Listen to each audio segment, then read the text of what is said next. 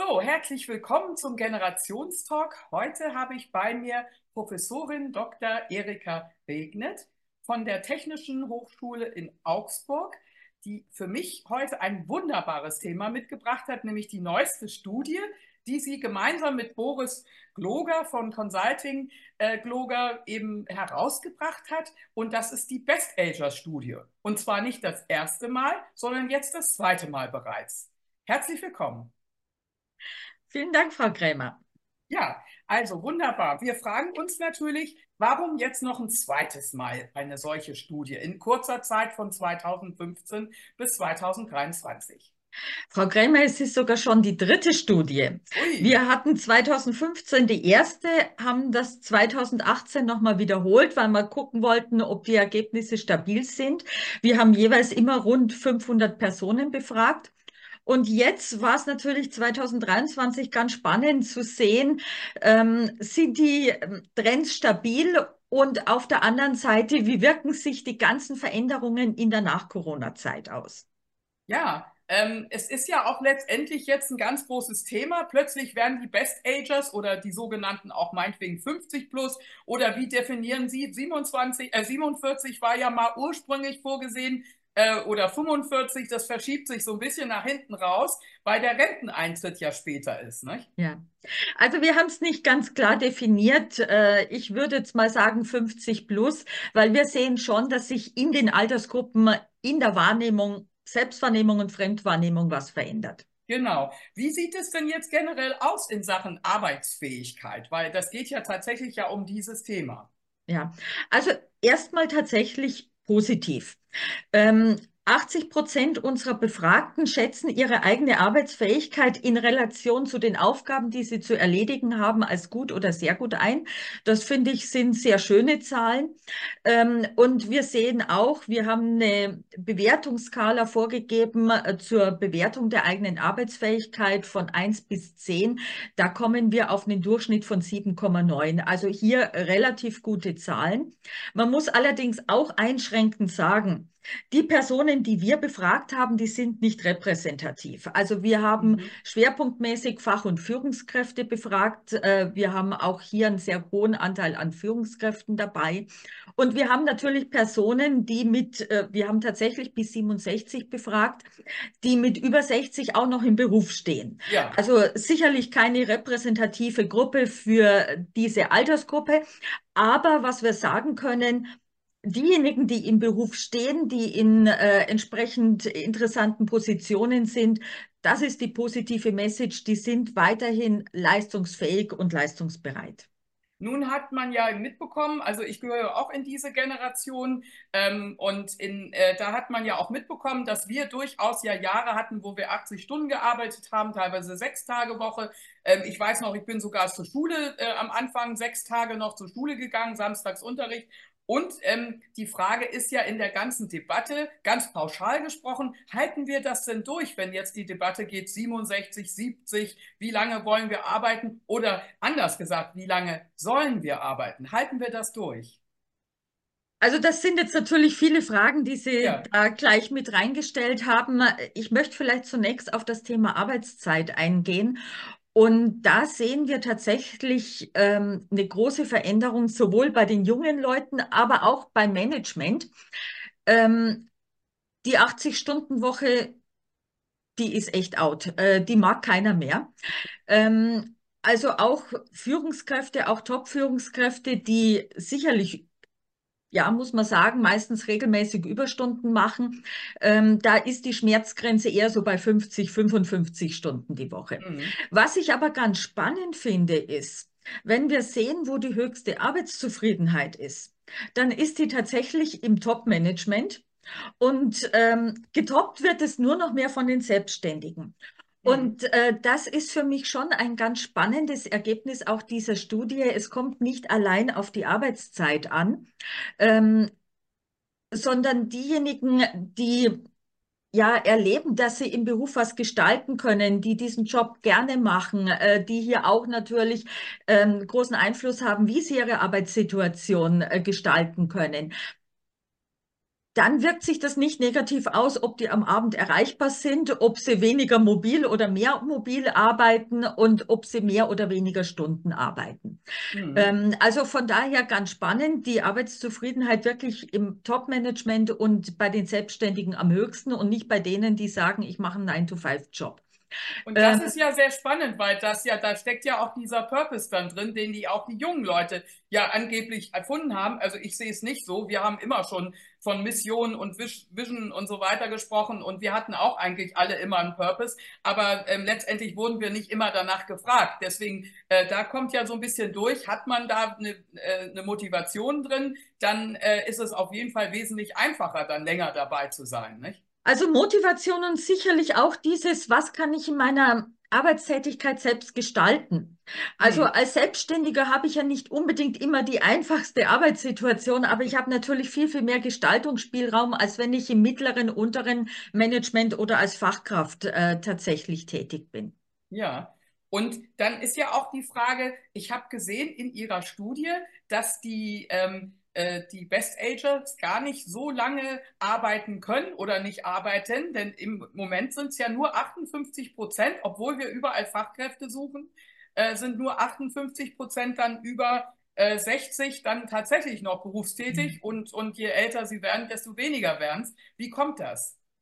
Äh, da stecken natürlich viele Dinge dahinter. Vielleicht nochmal, ich habe die ganz aktuellen Zahlen angeguckt beim Statistischen Bundesamt. Es ist ein bisschen besser.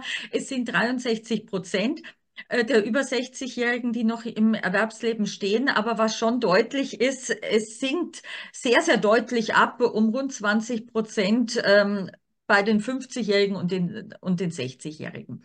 Mhm. Und ähm, da stecken unterschiedliche Aspekte dahinter. Das eine ist natürlich ganz klar, diese Frage habe ich vorhin nicht beantwortet. Können wir alle bis 70 arbeiten? Nein, wir können sicherlich nicht alle bis 70 arbeiten. Die schweren Krankheiten nehmen natürlich zu und es gibt Menschen, die sind schlicht und einfach äh, natürlich dann in der Erwerbsunfähigkeit, die haben eine schwere Krankheit und ähm, die schweren Krankheiten nehmen schlicht und einfach mit dem Alter zu. Das ist ein Aspekt. Ein anderer Aspekt ist aber auch, der in unserer Studie schon auch deutlich auftaucht, das fängt im Übrigen schon mit 50 an, äh, wird mit 60 noch verstärkt, dass Personen sagen, ich fühle mich nicht mehr wertgeschätzt. Äh, ich bin fast sowas wie unsichtbar geworden. Äh, man rechnet nicht mehr mit mir, man gibt mir keine interessanten Aufgaben mehr und ich täte doch ganz gerne noch Verschiedenes machen und ich glaube auch, ich bin weiter leistungsfähig, also nicht nur leistungsbereit und auch leistungsfähig. Und es gibt noch ein drittes und ähm, das möchte ich schon auch ganz besonders herausstellen. Wenn wir so sehen, was die großen Firmen machen, dann machen die großen Firmen äh, tatsächlich Folgendes, nämlich dass sie den 60-Jährigen, manche große Firmen fangen auch schon bei 55-Jährigen an, dass sie denen wirklich äh, unterschiedlichste Modelle anbieten, damit die schlicht und einfach rausgehen aus dem Berufsleben. Mhm. Und ähm, aus meiner Sicht ist das ein gesellschaftspolitischer Irrweg, um nicht zu sagen Irrsinn. Äh, zum einen haben wir hier Personen, die eigentlich noch leistungsfähig sind und keine Gesellschaft wird es sich leisten können, dass der Großteil zukünftig mit 60 aufhört zu arbeiten. Ähm, also das äh, ist ein Irrweg und ähm, wenn hier wirklich diesen Personen äh, das so angeboten wird, da gibt es ja zum Teil sehr attraktive Packages, dann heißt es natürlich, die großen Firmen, also es machen ja die großen Firmen, ähm, die können auch wieder Nachwuchs gewinnen. Äh, die tauschen sozusagen die erfahrenen Älteren gegen die billigeren Jüngeren aus. Und der Mittelstand und die kleineren Unternehmen, die haben das Nachsehen, weil wir haben nun mal die demografische Entwicklung, wie sie ist. Also es kommen weniger Junge nach. Also von daher, es gibt ähm, unterschiedliche ähm, Ursachen. Ja überall diese Arbeitsgruppen, ne? diese ganzen äh, Zusammenschlüsse, Netzwerke, die jetzt auch so heißen, Netzwerk 50 plus und so weiter, da gibt es ja viele davon. Ähm, und ähm, ich bemerke es ja auch, dass da eine Diskrepanz ist zwischen dem, was gelabelt wird. Ähm, das gibt es ja auch beim Greenwashing, Pinkwashing und ich sage jetzt immer, eigentlich, es gibt es ja auch sehr viel schon beim Agewashing. Denn äh, letztendlich, warum ist die Diskrepanz denn zur Politik so groß? Die sind doch genauso informiert von ihren Studien und auch von der Demografie. Ähm, warum äh, wird trotzdem debattiert über 67 oder 70 und natürlich die leeren Rententöpfe und gleichzeitig äh, weiß man ja doch auch darüber, auch von den Gewerkschaften aus, wie es dann in den Unternehmen wirklich aussieht von, von den Zahlen her? Äh, nun, ich bin keine Politikerin, aber ich gehe natürlich davon aus, dass äh, dieses, was wir, was große Unternehmen bisher machen, nämlich Leuten mit 55 beziehungsweise spätestens 60 ein Package anzubieten, dass das wirklich ein Irrweg ist und äh, dass das nicht sinnvoll ist. Und ähm, ich bin auch kein großer Befürworter der Rente mit 63, unabhängig vom Gesundheitszustand. Ähm, denn das führt tatsächlich dazu, dass bei vielen so eine Erwartungshaltung kommt und eine Planung mit 63, spätestens 64 höre ich auf zu arbeiten. Äh, es gibt ja gerade eine aktuelle ähm, große Befragung mhm. der Universität Wuppertal, die kamen auf 68 Prozent der Babyboomer, die sagen, spätestens mit 64 will ich aufhören zu arbeiten. Und äh, da laufen wir natürlich in mhm. Problem rein, äh, wenn Leute, die eigentlich arbeitsfähig sind, äh, vorzeitig ausscheiden.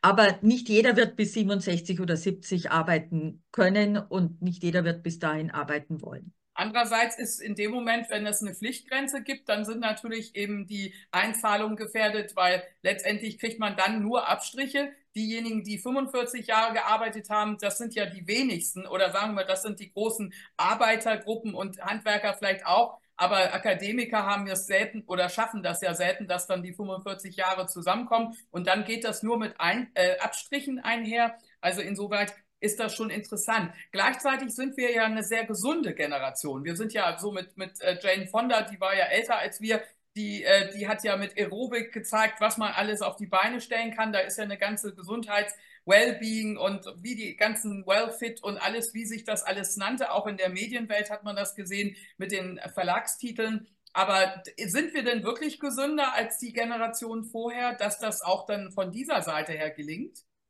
Also das sicherlich. Also wir sprechen ja auch bei den 60-Jährigen von den jungen Alten, die ähm, äh, ja vieles noch machen können und äh, gestalten können und auch sportlich sehr aktiv sind. Und ich denke, in der Arbeitswelt muss man natürlich unterscheiden. Also wenn Sie Schichtarbeit haben, äh, dann zeigen die arbeitsmedizinischen Untersuchungen, das wird mit 50 schon schwierig, ähm, mit 60 auf alle Fälle. Ähm, also das ist sicherlich eine ganz andere Situation, als wenn ich selbst gestaltet äh, einen Office-Job habe, heutzutage vielleicht auch noch mit Homeoffice dabei und äh, von daher, ja, wir sind gesünder, ähm, zumindest im Augenblick noch, weil wir wissen ja auf der anderen Seite auch, die Diabetikerzahlen steigen. Ähm, also da gibt es natürlich auch Wohlstandsprobleme. Ähm, Übergewicht nimmt zu. Und äh, natürlich, auch das wissen wir alle, dazu braucht man nicht studieren. Es wäre wesentlich gesünder, die Treppen zu steigen, als die Rolltreppe zu nehmen. Ja, so sieht's aus. Deswegen, also letztendlich geht's ja auch darum, ähm, äh, wie wir jetzt, also wenn wir schon älter werden, wenn wir schon länger arbeiten, dass dann letztendlich eben halt auch von den Betrieben her ja auch jetzt mit dem betrieblichen Gesundheitsmanagement, da wird ja auch viel getan. Man ist sich dessen bewusst. Aber wie gesagt, der Widerspruch am Markt und durch die Zahlen fällt auf. Und daher ist es eben so, ich finde das auch nochmal ein wichtiger Punkt. Sie hatten ja dieses Thema Unzufriedenheit ähm, oder auch schlecht behandelt werden. Auch Altersdiskriminierung hatten wir jetzt bei Ferda Attermann in der Studie. 17 Prozent fühlen sich diskriminiert, aber dann nicht nur die Alten, sondern auch die Jüngeren. Also insofern ein generelles Phänomen. Ähm, was können wir dagegen gegen diese Vorurteile machen, dass die sich langsam aber sicher doch mal wegbewegen müssen? Jeder kennt seine eigene Mutter und kennt doch jetzt die heute, die jungen Alten, oder weiß man dann gar nicht, dass die Person in Wirklichkeit schon äh, 55 ist oder 50 oder 60? Äh, kann man das vielleicht am wenigsten einschätzen und vielleicht kommt es dadurch zu den Vorurteilen? Ja, es ist natürlich immer ein Thema, wenn ich eine Person habe, da kann ich ja immer sagen, das ist die eine Ausnahme. Ähm, also sicherlich diverse, altersgemischte Teams. Also der Austausch untereinander ist das Beste. Auf der anderen Seite gab es schon etwas, was mich in der Studie auch äh, wirklich groß überrascht hat und was ich so nicht erwartet hatte. Im Augenblick gibt es ja ganz viele Publikationen. Äh, ich möchte fast schon sagen, es ist ein Generation Z-Bashing, ähm, nach dem Motto, die sind faul, die sind nicht leistungsfähig, äh, die mhm. können sich nicht konzentrieren. Also es gibt ganz, ganz viele ja, negative Berichte über ja. die Generation Z. Äh, in unserer Studie sah es gerade anders aus, nämlich die Jüngeren wurden deutlich besser bewertet als die älteren Kollegen und Kolleginnen. Ähm, sie wurden zwar als weniger zuverlässig bewertet und auch als anspruchsvoll, aber ansonsten äh, tatsächlich positiver. Und was ich auch sehr auffallend finde, ist, die Jüngeren wurden sehr ähnlich bewertet von allen Altersgruppen. Also da kann man jetzt nicht sagen, dass die Jüngeren von den Älteren kritischer bewertet worden sind. Mhm. Bei den Älteren sieht es aber anders aus. Die Älteren werden zum einen im Durchschnitt negativer bewertet. Sie gelten zwar als zuverlässiger, aber ansonsten halt als weniger motiviert, als äh, risikovermeidend, als beharrend. Und sie werden vor allen Dingen von den jüngeren Kollegen und Kolleginnen kritisch bewertet. Also die Gleichaltrigen, die sagen, wir sind doch leistungsfähig. Mhm. Ähm, die Jüngeren sagen aber, die sind ja gar nicht so gut oder die beharren und sie sind nicht veränderungsbereit. Und äh, da denke ich, ist es schon ganz wichtig, dass wir wirklich diese altersgemischten Teams haben.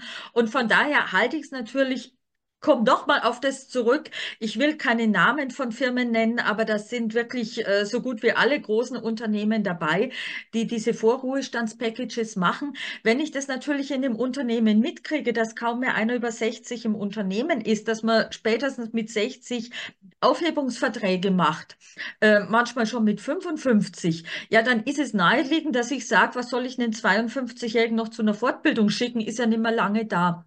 Und genau. ähm, das, denke ich, ist, äh, ist einfach ein gesellschaftspolitischer Irrsinn in einer alternden Gesellschaft und es entspricht natürlich auch nicht dem, ähm, dass wir in den meisten Jobs nicht mehr rein die körperliche Ertüchtigung brauchen.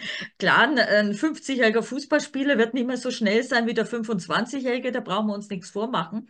Aber in den meisten Jobs, die wir heutzutage haben, wir leben ja in einer Wissensgesellschaft, geht es tatsächlich um Erfahrungen, geht es um Einschätzungen und äh, von daher altersgemischte Teams sind da natürlich ganz, ganz wichtig. Und das hat mich eben auch so überrascht in meiner Arbeit. Wenn ich in Unternehmen arbeite, dann sehe ich das eben auch dass ich im Großen und Ganzen erstmal den Weg bereiten muss. Ich habe eigentlich gedacht, wir sind da schon viel weiter, weil ich war also vorher in der Werbung ja viele, viele Jahre meines äh, Führungslebens äh, sozusagen tätig und ähm, und habe das Thema Best Ager ja schon als junges Mädchen das erste Mal in den Händen gehabt und habe das immer gesehen, dass das eine sehr attraktive, konsumreiche und besonders gut eingeschätzte Gruppe war. Die haben auch damals gute Werte gekriegt, schon vor 20 Jahren, für ihre Gesundheit und ihr äh, Verhalten und dergleichen. Aber merkwürdigerweise ist das irgendwie überhaupt nicht im Personalbereich angekommen. Und das verstehe ich irgendwie nicht. Ja, äh, naja, ich denke, es ist schon angekommen. Es ist nicht bei den Großunternehmen angekommen, weil die sagen, die Jungen sind billiger ähm, und weil die genügend Bewerbungen von Jüngeren kriegen. Im Mittelstand ist es sehr wohl angekommen. Ähm, das ist das eine. Das andere ist, ähm, ja, ist, ich will jetzt nicht sagen, dass es ganz einfach ist, mit Mitte 50 eine neue Stelle zu suchen oder mit mhm. Anfang 60, aber es ist nicht mehr so unmöglich, wie es vor 20 Jahren war. Mhm. Ähm, also es ist sicherlich nicht ganz einfach, aber es ist eine größere Offenheit in den Unternehmen da. Äh, nicht nur, weil sie es jetzt verstehen, sondern schlicht und einfach, weil wir häufig kein anderes Personal mehr finden, ja. Äh, sodass also auch die Bereitschaft da ist, Personen über 50, über 55, über 60 einzustellen. Wenn ich jemand mit 55 einstelle, dann habe ich eine große Wahrscheinlichkeit, dass diese Person zehn Jahre bei mir arbeitet. Äh, bei einem 25-Jährigen ist das nicht unbedingt der Fall. Ähm, also da sehen wir eine Veränderung und ich bin ja nun aus der süddeutschen Region. Äh, wir haben Landkreise, da haben wir eine Arbeitslosigkeit von rund zwei Prozent. Äh, da ist nicht mehr ja. viel ähm, äh, was, also das sind nicht mehr viele Menschen, die noch eine Stelle suchen. Und mhm. äh, von daher haben die Älteren, es hat sich was verändert, aber es hat sich noch nicht so viel verändert, wie wir es uns wünschen würden. Ja, also wenn man so Stellenanzeigen, also ich habe auch viele Jahre eine Agentur für Employer Branding gehabt und Unternehmens-, also Personalberatung. Und ähm, wenn man sich so, wenn man die so scannt und sich das mal anschaut, was so drin steht, das ist in den seltensten Fällen so, dass man ganz explizit auch äh, großzügig in, in äh, Altersoffenheit äh, sozusagen ausartet. Und viele äh, Portale lassen es immer noch nicht zu, dass man alterslos sich bewerben kann. Also ich weiß es von meinen ganzen Bekannten aus anderen Ländern, also ob es in England oder in Skandinavien oder in Kanada oder in den USA ist, dass man dort schon lange, lange ohne Foto, ohne Herkunft und ohne ähm, Altersangabe arbeitet, dass es da nur nach den Referenzen und Qualitäten geht. Und auch das Gehalt ist oftmals so ein Blocker, weil ähm, man letztendlich natürlich muss man dann vielleicht auch bereit sein, das Gehalt zu erniedrigen, äh, damit es eben dann eben wettbewerbsfähig ist im Markt gegen die Jüngeren, ne? so nach dem Motto. Aber wer will irgendwo arbeiten, weil man sozusagen die letzte Hoffnung, äh, man, das ist eben genau dieses Thema Wertschätzung. Wie kriegen wir diese Wertschätzung hin? Denn ähm, wenn jemand schneller zu Ergebnissen kommt, aufgrund der Berufserfahrung und Lernerfahrung und dergleichen, ist das doch auch was wert. Ja, ähm, ich glaube, das Thema ist ganz ähnlich wie Frauen in Führungspositionen. Ähm, und die Einstellungsforschung hat dazu ein ziemlich klares Ergebnis, nämlich sie können Menschen durch Studien überzeugen, da können müssen rechnen, dass sie ungefähr 15, 20 Jahre brauchen. Oder sie können sich überlegen, wie kann ich ähm, tatsächlich Rahmenbedingungen verändern. Nehmen wir es aus einem ganz anderen Beispiel, das Thema Anschnallen im Auto. Mhm. Ähm, die Studien waren damals eindeutig, die Überlebenswahrscheinlichkeit steigt, wenn ich angeschnallt bin. Also eigentlich sollte es ein großes Eigeninteresse sein, jedes Einzelne sich anzuschnallen. Äh, dann wurde damals zunächst mal wurden die Automobilfirmen äh, dazu verdonnert, dass nicht nur die teuren Premium-Anbieter, sondern alle tatsächlich Gurte einbauen. Und mhm. trotzdem mhm. haben sich noch wenig angeschnallt. Ähm, sprunghaft angestiegen wurde, war es erst, als es sanktionsbewährt war. Ja. Als man wusste, man kriegt eine Strafe, wenn man sich nicht anschnallt. Ähm, man äh, ist ähm, bei, einer, bei einem Unfall nicht nur äh, verletzungsgefährdeter, sondern äh, kriegt vielleicht auch äh, die Krankheitskosten nicht, äh, nicht, er, mhm. nicht erstattet. Und heute sind wir so weit, dass Autos unangenehm piepsen, wenn ich nicht angeschnallt bin. Ja. Und genauso sehen wir es auch bei jeder Veränderung in äh, der Organisation, ob das jetzt Ältere sind, ob das Frauen sind, ob das das Thema ähm, Migrationshintergrund ist. Am ersten ändern und am schnellsten ändern wir Einstellungen, indem wir Menschen damit konfrontieren. Mhm. Ähm, wir sind ja nun aus einer Generation, äh, wir kennen all dieses noch, äh, wo es darum ging, kann eine Frau überhaupt äh, ein Sportstudio äh, kommentieren, kann eine Frau Nachrichten äh, präsentieren. Ja. Das Beste beste Beispiel ist äh, zu sagen. Darf eine Frau arbeiten es. gehen? Darf eine Frau arbeiten gehen? Bis 79, ähm, oder? Wann, ja, wann und von daher, wir sehen es ja nun auch in der politischen Ebene, dass da viele Ältere weiterhin sehr aktiv sind.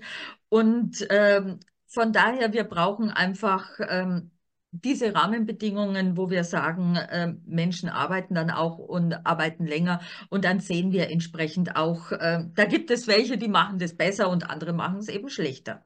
Ja, ja, also tatsächlich spannend, was sich da tut. Und grundsätzlich ist es natürlich auch so, ähm, das geht ja auch um diese Arbeitsplätze, die nach außen kommuniziert werden, also neue Arbeitsplätze. Also nicht nur so nach dem Motto, ich darf jetzt in Ruhe alt werden in dem Unternehmen, also Aging at Work, Hashtag kann man da ja sagen, sondern auch diese äh, Geschichte, dass man eben halt den Markt ja auch im Interesse aller, nämlich gerade des Mittelstands, auch öffnet, dass die sich auch raustrauen aus den großen Konzernen aber dann nicht immer nur mit der Möglichkeit, Coach zu werden, sondern eben vielleicht auch ähm, dann wieder reinzukommen. Und das ist ja die nächste Herausforderung, die wir haben.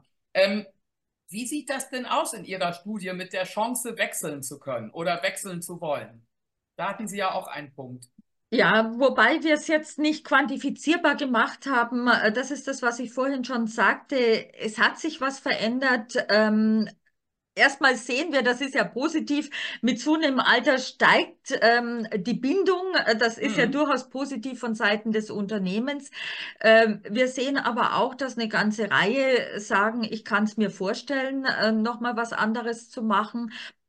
Und wie gesagt, äh, es öffnen sich auch Unternehmen heute dazu stärker, ohne dass ich jetzt sagen würde, das ist der ganz, ganz große neue Trend. Genau, weil es ist ja eigentlich ist ja jetzt eher Trend gewesen, dass wir jetzt mit künstlicher Intelligenz auch diese vorgeschalteten Firmen, gerade Großkonzerne haben ja häufig so vorgeschaltete große Firmen, die eben mit AI äh, dann eben aussortieren nach einem bestimmten Cluster und da steht dann eben drin, bitte Ende der Bewerbung mit 45 und selbst aus Ihrer Welt in der Hochschule, bis wann darf man Professor werden? Also das ist ja, glaube ich, auch Anfang 50 irgendwann vorbei, ne? Oder? Nein, nein, äh, so ist es geändert? nicht. Also Sie dürfen äh, selbstverständlich noch länger Professor werden. Ähm, und äh, wir Bis haben auch. Denn? Wir haben auch viele Lehrbeauftragte, die, ähm, wenn sie in Rente sind, bei uns dann bis 70, Mitte 70 arbeiten und den jungen Leuten mit großem Engagement was beibringen. Äh, die Verbeamtungsgrenze liegt drunter. Ah. Also die Verbeamtungsgrenze liegt je nach Bundesland bei 52 oder 54 Jahren. Ja, wir hatten vor kurzem noch, also an der Privatuniversität in einer Fusion äh, das gecheckt und da hatten wir gesagt bekommen, auch für die Professur an sich, die Beantragung der Professur, äh, da gäbe es eben auch diese Grenze ab Anfang 50, ich glaube auch so mit 52, äh, 54 und da hatten wir ein, zwei Kollegen, die zwei Jahre oder so darüber lagen mit hervorragenden Referenzen und dergleichen, die dann eben abgelehnt wurden von der, ja. von der ähm, Begutachtungskommission. Nicht? Also ist mhm. bei uns so nicht, aber wie gesagt, es würde dann nicht mehr verbeamtet werden. Ja, ah ja, genau. Ja, also das ist natürlich sehr, sehr wichtig. Und dann gibt es ja das sogenannte Defizitmodell im Denken und Handeln. Was müssen wir uns da vorstellen? Also ich denke, dieses Defizitmodell ist auch äh, die Ursache dafür, dass die Jüngeren die Älteren kritischer gesehen haben, während die Gleichaltrigen sich durchaus positiv eingeschätzt haben in der Zusammenarbeit und in der Leistungsfähigkeit. Ähm, generell ist es natürlich so, dass wie uns die Mediziner sagen, der Körper bereits ab 25 sozusagen wieder abbaut. Mhm. Ähm, also natürlich werden die Augen schlechter, natürlich wird das Gehör schlechter, natürlich laufe ich mit 50 nicht mehr so schnell wie mit 25. Ähm, und von daher wird es ganz häufig übertragen, auch auf kognitive Fähigkeiten. Also es sind Stereotype, die ganz offensichtlich bei vielen vorherrschen. Genau. Und letztendlich, äh, was ich immer feststelle, also auch bei der Auswahl von Bewerbern und auch von Studenten oder Nachwuchskräften, habe ich auch oft festgestellt, äh, Charakter oder ähm, so Mentalität und dergleichen, das bleibt eigentlich. Also ich habe das mal so auf Hamburgisch gesagt, ich kenne äh, 20-jährige Schnarchdrüsen und ich kenne auch 50-jährige Schnarchdrüsen und aus meiner Beobachtung heraus bleibt das eigentlich. Wenn man temperamentvoll ist, das wird ja nicht schlagartig anders, genauso wie der Geschmack ja auch nicht schlagartig schlechter wird. Ähm, also insofern, ähm, das ist eben schon spannend zu sehen, dass die Jüngeren das dann eben so beobachten, obwohl, wie ich ja sagte, jeder ja eine eigene Mutter oder eine Tante oder Schwestern und Brüder und so hat, die ja auch älter werden vor ihnen und äh, das ja selbst beobachten können, dass das ja eigentlich heutzutage schon viel anders aussieht. Auch in den Fitnessstudios sieht man das ja überall. Nicht? Ja. Aber das Stereotyp ist leider weiter aktiv. Ja, das stimmt. Ja, also ganz zum Schluss unseres wunderbaren Interviews. Ich weiß, Sie sind leider so ein bisschen unter Zeitdruck und das möchte ich auch gerne hiermit dann nicht äh, ausschließen, dass Sie auch einen Wunsch nochmal äh, äußern dürfen an unsere Zuschauer und Zuhörerinnen. Ähm, äh, was wäre das? Mhm. Äh, ich würde es gerne in zwei Richtungen machen, äh, nämlich zum einen an die Individuen. Und da kann ich nur sagen, suchen Sie sich eine Tätigkeit, die ihnen Spaß macht, die sie gut können und die sie als sinnvoll machen, äh, erleben. Weil dann haben sie eine gute Chance, äh, dass sie erfolgreich sind, dass sie aber gleichzeitig auch eine hohe Arbeitszufriedenheit haben. Ich glaube, eine Gesellschaft kann nicht funktionieren, wenn wir alle davon träumen, immer weniger zu arbeiten. Und ich finde es ganz toll, Frau Krämer, dass Sie das ehrenamtlich machen und solche Podcasts auch gestalten. Also ich glaube, die Gesellschaft kann nur so leben, nur so funktionieren. Und von daher suchen Sie sich individuell etwas, wo Sie sagen, das kann ich, das ist sinnvoll, das mache ich gerne. Ja, und äh, wenn ich jetzt aber an die Entscheider denke, das ist mein zweites, an die Entscheider und an die Firmen, äh, dann kann ich nur den Rat geben, sprechen Sie mit Ihren älteren Mitarbeitenden. Für mich ist es ganz, ganz ähm, faszinierend, jeder hat, jeder und jede hat sehr konkrete Vorstellungen unter dem Aspekt, was möchte ich noch tun, was kann ich noch tun.